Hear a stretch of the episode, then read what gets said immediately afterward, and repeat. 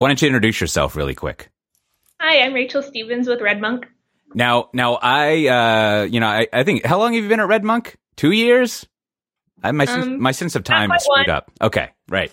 So one of the things, notably, when you were hired, is that like you know how to read like uh, quarterly returns and balance sheets and stuff like that. Uh, do I get that right?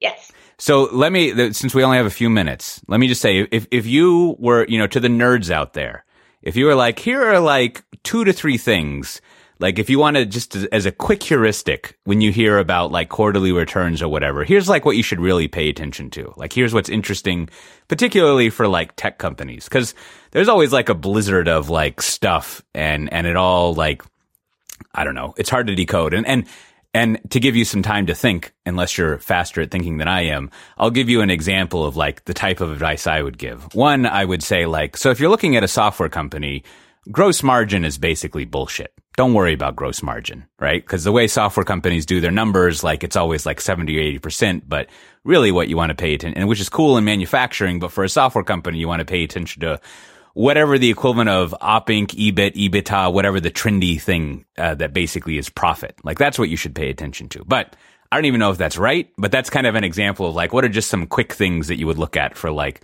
let's narrow down to a software company. Like what are the important things to look at if you only got like a few seconds to glance at it? I think top line is pretty much always interesting to see what kind of revenues coming in and where they're at in terms of being able to monetize. And bottom line is also good in terms of whether or not they're actually making money at the end of the day. And if you're not really familiar with financials, you can stick with top line and bottom line and get a fairly good sense of the overall picture of the company. I think that's in terms of the balance sheet on a software company, it's a little bit tricky. Um, in terms of what numbers you care about because the assets are very different for a software company. So I don't know if I have any quick advice on the balance sheet. And then there's just a wealth of information in the cash flow statement. And the cash flow statement tends to be the hardest to read of all of the three financial statements. But if you want to spend some time diving in, I think cash flow is probably where I would recommend. And and is is cash flow stuff like like uh, standardized with like GAAP stuff, or is it is, isn't that one of the things that's like non-stand like only norms are applied to cash flow, or are there regulations on that? There are standardized cash flow statements for public companies. Okay, okay, that's good.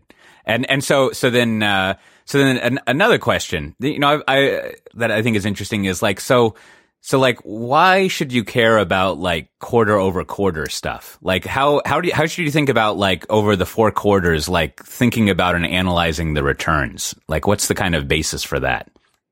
Uh, basis is a weird word, but like what's the framework you would approach it at? Like do you care about the Q1 results or only the Q4 ones? And then like, why are you interested in what last quarter looked like? Like, are things that consistent that the quarters should look kind of the same or there's growth or like what, what's the framing for like caring about quarterly stuff? I tend to like long term views more. So, in terms of what I like quarterly, is being able to see quarter over quarter trends in an aggregate. So, I, I don't tend to work, especially with sales cycles and software and um, licensed software in particular, you can see some really big spikes for when things come in that will even out over the course of an entire year. Mm, right. So if you if you focus a lot on what's going on quarter to quarter without having that context, you can get some very misleading information.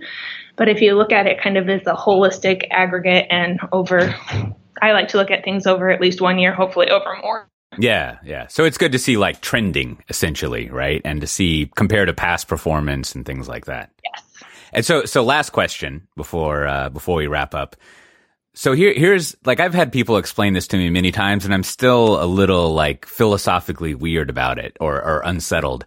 So oftentimes when you read like uh, quarterly results or whatever, there'll be this note of like met or did not meet analyst expectations, and like that seems to be important, but it's kind of weird. Like like it's good or bad to meet expectations, or it's ultimately I think bad to either be way above or way below because people like predictability. But like, is that a good idea to have like some external like how does it come about that like the analyst expectations are such a big deal? Like I, I don't kind of get the the way that that plays into everything. I I think that I probably struggle with the same question that you do. Honestly, I think I also Right. have those problems. Yeah. Like, I mean, I've, re- I've read a lot of financial analyst PDFs and like, I don't feel like they really know what they're talking about beyond the spreadsheets. Like, there's some of them who do, like, especially like the chip and the hardware ones. Like, they seem to be pretty informed, but like, they'll just like say wackadoodle things and do like comparisons to other companies that are like, they're not even in the fruit section. It's like comparing like a crab to like a cast iron skillet.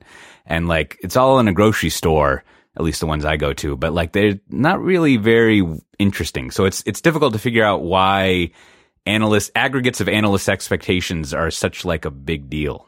And having worked at the public companies on the other side of things, I think it's as you start to manage to external expectations that you start to make worse and worse decisions. So I, mm. I think that's the other side of the problem. Yeah, yeah. All right. So analyst expectations, big mystery, but they're out there and and man, they they uh, they make nice PDFs. I love the like three three pages in every two page report of like disclaimers and stuff. That's uh, that's that's good stuff. You got to think about the trees when you print that. Well, uh, why, why, don't you tell people, uh, uh, you know, in case you solve this mystery and and you blog or tweet about it, where, where could people find you in the future? And they can come on over to the RedMonk website, or you can follow me on Twitter at rstephensme. All right. Well, thanks for a little impromptu thing here. It's always good to try to figure out what's going on with uh, with the dollar signs and all those other ones. So, uh, as always, if you if you liked this type of uh, I don't know chatter, uh, you can go to Cote Show, available at cote.show. Uh, and, uh, you know, you can subscribe to it or just click on the play about 50 times, Wh- whatever, you, whatever you feel comfortable with. It's also good if you recommend it to other people or you just, uh, write me on Twitter that you listen to it so I, I don't feel lonely. Otherwise, it's kind of like altered states, except nothing happens. I'm just all alone in the dark in some, uh, high saline liquid, metaphorically speaking. all right. We'll see everyone next time. Bye bye.